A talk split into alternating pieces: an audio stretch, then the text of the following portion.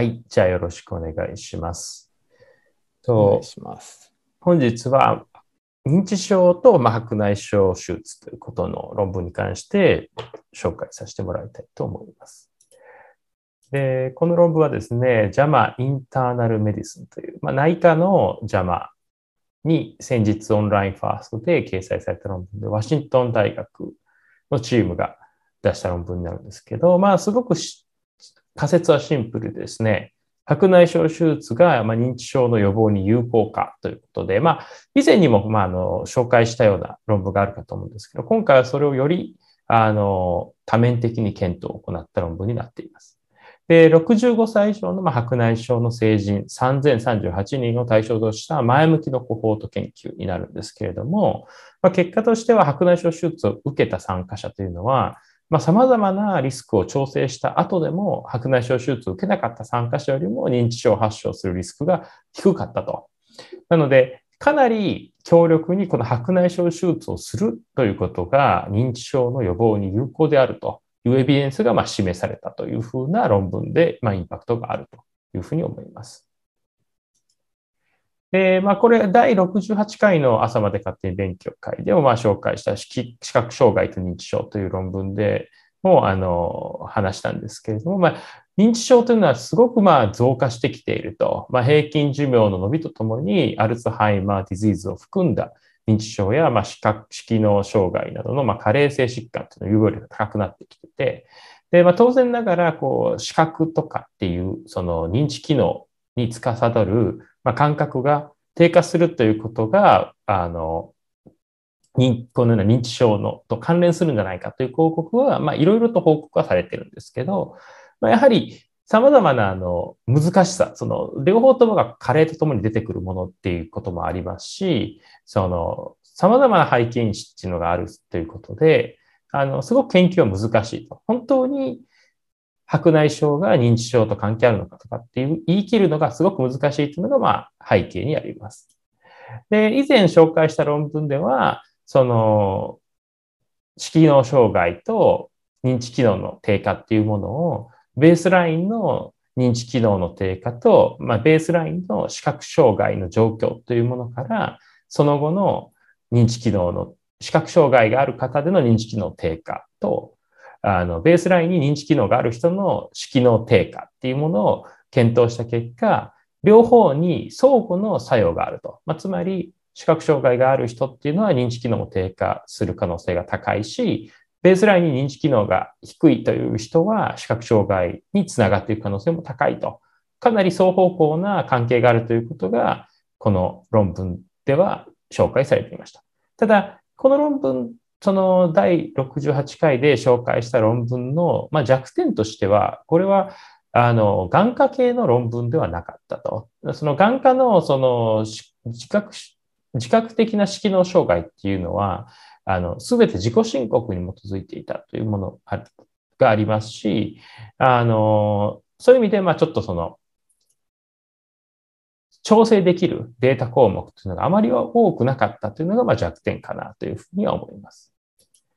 で今回はですね、まあ、よりその、今回の研究に合った群というものが選ばれてまして、これは今回は前向きの認知機能研究っていうものがあの、ワシントンのカイザーパーマネントっていう、まあ、病院グループが、カイザーパーマネントっていう病院グループがあるんですけれども、そこで1994年から1996年までの間に募集された患者さんを対象にした前向きのコホート試験の患者さんを使った研究になります。でこの認知機能の研究では、まあ、0から100の評価軸を持つ Cognitive Ability Screening Instrument という CASI というものを2年に一度検査されていて、ベースライン、えっと、参加した時点では認知症がなかった人が、まあ、その後にどう認知機能が変化していくかということを調べている、あの、前向きのコホート研究になっています。まあ、認知症の中には、あの、アルツハイマーも含まれる認知症というのが、まあ、発症したかどうかということが検査されているデータセットになっています。で、その中でですね、参加者は全員65歳の登録時認知症なしで、この ACT というのを研究で経営、CASI というのを2年に指導されていた中で、まあ、認知症を発症したと診断される前に白内障と診断されたものを全て対象としていると。まあ、つまりこのコホートの中でも白内障があったという人を対象として、その中で手術した人としてない人を分けて検討していると。でさらに、緑内障に関しても、認知症発症前に緑内障診断を受けて、経過をフォローアップされていた患者さんを対象とした緑内障の影響も検討の中に入っています。なので、かなりあの視機能に関するきちんとしたあの検査をされたデータセットになっているというのが、まあ、過去の報告と違うところということが言えるかと思います。で今回、検討に使ったのは、まあ、コックス比例ハザード分析ということで、まあ、これはそのカプランマイヤー生存曲線、あの、カットオフが発生するかどうかを時間とともに見ていくというものになりますけど、それの中でのこのログランク試験という2つの群を比較するログランクテストの多変量解析版を用いて、白内障手術群と白内障手術していない群での認知症発症のリスクを計算すると。で、様々な背景因子を調整するということをしています。で今回、その ACT という前向きの研究に参加した患者さんが5546人いまして、で、そのうちの、えっ、と、4508人に、このアポリポタンパク質 E4、APOE4 というこのアルツハイマーのあの関連すると言われている感受性遺伝子を検査された人っていうのが今回の研究には登録されています。まあ、これはすごくその Alzheimer Disease の関連を言われているので、認知機能をその低下っていうのが、まあ、こういったそのすごく関連が強いという遺伝子をあるかないかという情報を除去した状態では、まあ、その真の結果がわからないので、そういった検査をきちんとした人だけが今回の検討には残っていると。で、そのうち728人っていうのは緑内障と診断されてて、これは別にその緑内障の効果、緑内障手術の効果が、影響がどう出てるかということを検討する中のグループとして分けられて検討しています。で、残った3038人のうち、1382人は手術をして、で、1656人は手術を経過観察中にされなかったと。いうような群として、まあ、2軍で検討を行ったというふうな形になります。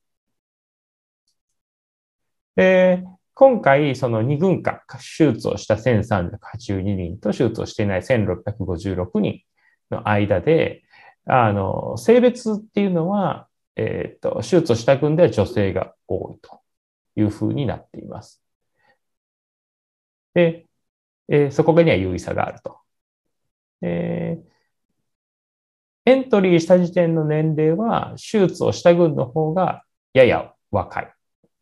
で、ここら辺がなんでなのかちょっとよくわかんないんですけど、あの、手術をしてる群のがやや若かったと。で、白内障と初めて診断された年齢は、手術をしていない群の方が少し、あの、上だったと。まあ、だから経過観察中に、その、より若い人が早くに診断をされたら白内障となって手術をしたということなのかなというふうにも思いますけど、まあ、このように手術をされた年齢や診断された、あ、手白内エントリーのうちの年齢やあの白内障と診断された時点の年齢には白内障手術をした群としていない群では差があったというふうになっています。では、まあ、あの、今回の、あの、コックス比例ハザードモデルの結果をまあ見ていくわけなんですけれども、まず、白内障手術をしたというもののモデル。これがまあプライマリーモデルとして、この一番上のテーブルに表示されているんですが、それで見ると、認知症のまあ調整済みハザード比、レイショのっていうのは、白内障手術をしている群では全体としてあの、0.71と優位に低かったというふうになっています。で、この所見、これは白内障手術後の最初の5年間に発症する確率、そして白内障手術後、5年以上が経過して発症する割合ともに、白内障手術後0から5年間で認知症発症リスクっていうのは0.68。白内障手術後5年以上が経過して認知症が発生する確率は0.76と、ともにハザードレイショは優位にあの手術をしていない国に比べて低いという結果になっています。で次に、あの、様々な調整を行ったグループっていうので、まあ見ていくわけなんですけど、まず、あの、1994年から1996年と、まあこの最初のエンロールメントの時期の、あの、コホート、まあこの時期に認知症発症したりしした人っていうののグループを除いた群で見ても、このように、ハザードレイション0.52と、白内障手術をすることによる、に、歯認知症発症リスクとの低下っていうのは、優位に低かったと。で、白内障手術を行って、2年間に認知症を発症した。まあ、つまり白内障手術をした後2年間、2年以内に認知症を発症した場合っていうのは、白内障手術とあんまり関係なくてもともと認知症が出る時期だった可能性とかを考慮して、その2年間を除去したあのコホートで検討しても、やはり白内障手術群ではハザードレーション0.57とあの優位に低かったというふうな結果になっています。あ、そうですね。白内障手術後2年間、2年以内にあの認知症発症した場合は白内障手術をしていない群としてカウントしたというふうな形になる。確かこの群は。まあ、なので、その2年間は白内障手術によって、まあ、見え方が良くなって認知機能が改善するかもあまり変わらないっていうような影響はなかったと計算しても、あの、より白内障手術後3年以上経って認知症が発症するかどうかっていうことを、まあ、見た場合と仮定しても、このように下がっていると。だから、まあ、白内障手術の影響っていうのは、やはりきちんとあるだろうと。で、まあ、から、様々な背景因子、糖尿病、血圧、健康な患者さんの背景を調整したモデルでも、あの、0.75と、ハザードレーション0.75と、白内障手術でハザードレーションの低下を認めている。で、参加時に白内障と診断された群を除外しても、ハザードレーションは0.70と、あの、優位な低下を認めていると。で、その他、白内障診断、白内障診断時の認知機能のスコアや手術した時期で、その、最近の群、つまりその、まあ、手術の内容っていうのが、まあ、この1994年とかだと、と今では違うということで、その最近の2年間、そして10年間っていうその、手術の時期を分けたサブグループ解析を行っても、まあ、同じような結果になっていると。まあ、つまり、まあ、白内障手術というのは一貫して、認知症の発症リスクを抑える働きというのが、まあ、様々な、あの、条件を調整しても、まあ、示されているということがわかります。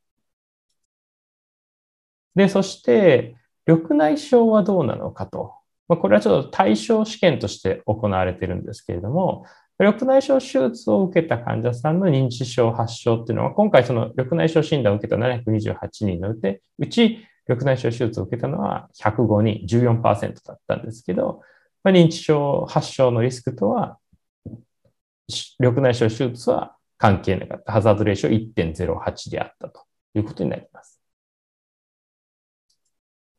で、あの、このように何がそのリスクと関連するかというものをこうプロットしてみるとですね、やはりこの APOE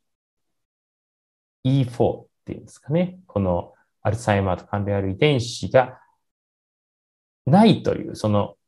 変異がないという状況だと、最もその hazard ratio は低いと。0.51であると。で、その次に影響が、リスクを下げるものとしては、白内障手術後の0から5年という期間、0から5年以内の白内障手術は0.65であると。で、これは全認知症でおいても、 Alzheimer Disease においても同じ傾向であったと。なので、まあ、この遺伝的な背景を除けば、白内障っていう手術というものは、その認知症予防においてすごく大事な因子になるだろうということがわかると。で、今回のその研究の強みとしましては、まあ、あの、すごくシンプルな仮説で、まあ、これまでもいくつも話はされてきて、あの、どうやって証明するかというところなんですけど、やはり一番大きな強みとしては、認知症関連の因子である APOE 遺伝子や、まあ、教育年数や喫煙などの情報がまあきちんと加味されているということや、認知機能評価というものが、あの、標準化された手法を用いており、まあ、その、もともと認知症の機能を評価するスタディの前向きコホートをベースに行っているので、認知症や認知機能に関するあの評価がしっかりしていると。で、さらに、まあ、白内障手術に対する対処対象として、まあ、緑内障手術の影響なども調べるということから、あの、手術自体が影響を与えているだけじゃなくて、白内障がきちんとプラスの影響を与えているんだよということを、まあ、示しているというふうなこと。そして、今回、その、イモータルタイムバイアスっていう、この不死時間バイアスというバイアスが、まあ、あるんですけど、それに対する多面的な検討をしていると。これどういうものかというと、あの、診断してから治療開始までの、あの、死亡が起きない時間が存在するバイアスと。まあ、つまり何かというと、今回みたいに手術群と手術をしていない群といってあの比較する場合に、手術をする前に、まあ、亡くなってしまうとか、あと、まあ、今回は認知症がもし発生するというようなことが起こると、ま、手術をしない群、認知症が発生、手術をする前に認知症が発生したということで、手術をしない群に含まれるため、まあ、その分手術をしない群での、まあ、生存期間が短くなってしまうということが、まあ、生じる、まあ、このイモータルタイムバイアスというものが、まあ、あるんですけれども、まあ、今回であれば、あの、認知、エンロールメントからの期間や、まあその認知症、白内障手術後の、まあ、2年間に認知症が発症した場合など、まあ、様々なその検討を行うことで、まあ、そういったその、どこまでこの影響を除外できているのかちょっとわかんないんですけれども、あの、イモータルタイムバイアスに対してもある程度対応できるような、まあ、多面性があるというふうな形で、まあ、筆者は述べていました。ということで、まあ、今回の論文の結果から言うと、まあ、65歳以上の成人は、白内障摘出というものが、まあ、認知症発症リスク、まあ、5年間が特にですけど、術後5年間の認知症発症リスクの低下を優位に上げるということが、まあ、言えるかと思います。で、なので、まあ、これは、その、白内障手術を65歳以上の方にするということで、まあ、手術後に、その、認知症が発生しないということ、発生しにくいということから、まあ、個人、家族の生活改善に大きな影響を与える可能性があるだろうと。で、ただ、まあ、今回は、その、あくまでもこのような観察研究なので、白内障手術をすると、その認知症の発症リスクが低下するっていうものが、まあ、その、どういったメカニズム？で、まあ、その手術をしたこと、視力が上がってとか、まあ、その、どういった理由で、なってるのかということに関しては、まあ、まだまだ、あの、分かっていないので、そこに関する研究が今後も必要であるだろうということが言えるかと思います。まあ、ただ、あの、前回の、あの、認知症と視力の低下の時にもあったみたいに、やはり視機能と認知機能の低下というものに相互作用や、まあ、白内障手術による認知症発症リスクの低下ということは、まあ、かなりその社会に対するインパクトも大きいですし、まあ、白内障手術の適用というものを考える際にも、まあ、以前とは違って、その、視力が下がるだけじゃなくて、認知機能の低下を抑えるために白内障をするということも、まあ、大事と言えるんじゃないかというような、かなり前向きな結果であるというふうに思います。はい、以上になります。えっと、前は80歳だったっけ ?85 歳だったっけ？なんか、白内障手術して。あれは眼内炎。合併症の話か。眼内炎が80歳以上に、うん、っていうやつ、ね、やったら、その、リスクは少ないって話だったよね。確かそういう合併症が起こりにくいそうです。80, 80歳以下、以下だったら。はい。以下やったらね。うん、ああ、うん、そっかそっか。これはあれやもんね。だからまさしくその65歳以上、80歳未満ぐらいにやってあげるのが一番、うん、あの、認知症の発症予防にもなるし、眼内炎も起きにくいっていう意味で、そのゴールデンタイムっていうのはまあそこら辺なのかなと。うん、だから、視力がいいとか、その、今回視力は測ってないんで、その、調整されてないと思うんですけど、その、白内障手術を、例えばもうしたくないって言ってても、それはその視力とかの問題じゃなくて、認知症発症リスクを下げるんだよとかっていうような社会的な意味っていうのがもしかしたらあるんかもしれないなと思いますね。まあ、認知症はやっぱすごい大きい課題やからね。うん。アメリカでもこのアルツハイマーの話とかはやっぱりすごい大きいテーマの一つで、うん、まあ、エイジングの領域においてもやっぱり相当大きいと。うん、まあ、本気でなんかやりに来てんなと。いうのをアメリカにいててすごく感じるので、やっぱりね、だからこそこういう、まあ、研究、まあ、もともと日本でもやってると思うけど、うん、ね、まあ、こうやってきっちりとしたデータ解析とかからね、やれてるんで、日本ではやっぱこういう研究ってできひんの？あんまり、その日本での論文ってなんかあんまり。ああ、でもこれのその、ディスカッションに一本その日本の論文が引用されてて、それはあの、奈良県立医大の尾形先生のところの論文だったんですけど、ただ、あの、確かあれは横断研究だったんじゃないかな。その、うん、やっぱ今回のこれの強みは、その、その、その、尾形先生のやつで白内障手術で、認知機能と関係ないっていう結果だったんです。まあ、それもそういう論文もあるって書いてて、その、だから今までは結構どっちも出てきてたんですよね。で、ただ、今回はそう、白内障手術のことが明らかにいいという結果が出て、で、それは、あの、過去の報告とかで、認知機能の測り方とかも結構バラバラだったりとか、で、その、あと遺伝子検査とかしてなかったりとか、教育水準とかのデータもない。で、今回のデータってかなり綺麗というか、いいデータで、ベースとなるその認知症が発症する前からのフォローアップのデータで、で、その、それをめたらメインのコホ調べるメインのコホード研究なので、それに言ったら色脳の検査が、というか白内障手術したかっていう検査ができてるっていうので、まあ、こういった研究ができたっていうことが強みだっていうふうな書き方はしてましたね。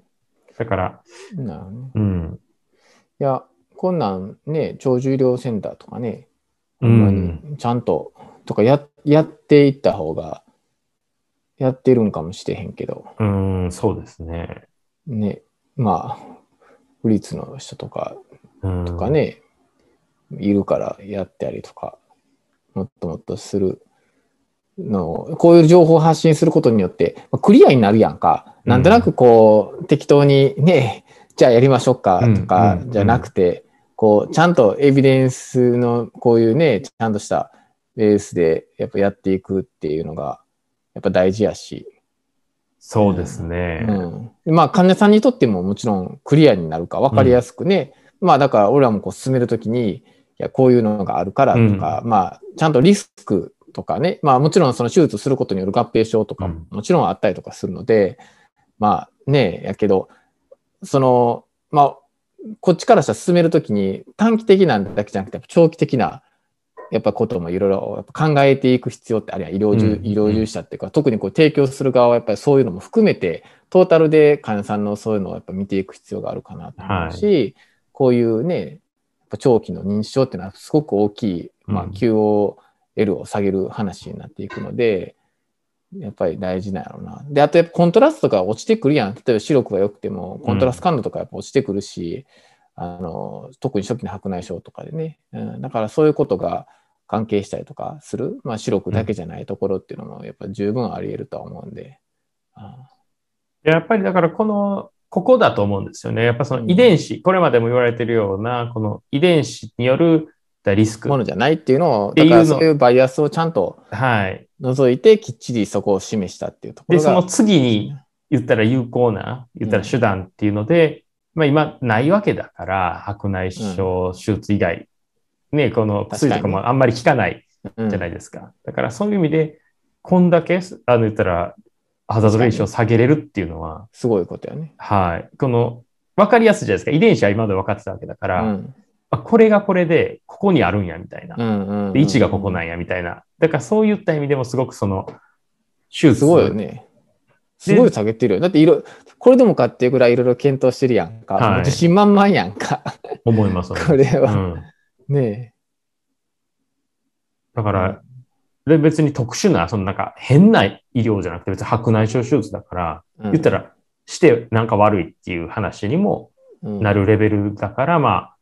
インパクトがあるんだろうなというふうに思いますそうやねね。うん。なるほど。はい。いや、この図。はね、すごいいい解析やなとか思って、これも。だからこういうパターンでこういう風な解析すんねんなと思ってね。うん例えば、このメタアナリシス的な解析やったらね、まあ他の文献とかよくこういうのあるけど、はい。これはまあこの中でこう、ね、ハザードレーションをこうやって見たりするときにこうやって見てるのは、なんか分かりやすいっていうかね、うんそのリスクとか、この、こういうのを見るときにやっぱりこの絵は分かりやすいよね。ここれでも邪魔、邪魔はこれ指定ですよね。この、邪魔は、ねはい。こうかけってなんか、あフィギュアの指定に書いてますね。ーあー結構癖ありますよね、邪魔のそういうのは。だからテーブルとかで終わらへんねんなっていう。ん、確かこに確かに。のフィギュアとして出すっていうところがね。うん、なんか、得てして、このテーブルだけで終わるパターンあるやんか。確かに。この方が分かりやすいですよね。わかりやすいよね。だかうら、ん。やっぱり視覚でフィギュアとしてこうできるのはいいなと思って。うん。これなん。か使えるなっていうのはちょっと思って今日ね。うんピーチもちゃんと95%信頼感書いてるから、うん、別にピーチと書かなくても、うん、そうだね。優位なやつが分かりますこよね。れもう見見たらすぐわかるからね。うんだってこの絵を見たら、そこれが 優位かどうかっていうのはすぐわかるし、で、どれぐらい下げるかもわかう。るから、うん。もう図を見ただけでどれぐらいかわかるよね、めちゃくちゃねうん、分かりやすい。大きさとかインパクトの強さとか、優位かどうかも含めてすぐわかるよね。だから、そういう意味で、この、こんなんないんですよね。このカプランマイヤとか書いてなくて、あ確かにこれ面白いっていうか、視覚的だけど、まあ、情報量そんなないじゃないですか。各あ々どこでしてるかかとか。確かに。ね。うん。だからそういうのもちゃんと考えてるのって、フィギュア確か5個しか載せれないから、だから何を載せるかっていうのが結構ちゃんと見てるんやなって。うん。っていうところですね。はい。はい以上です。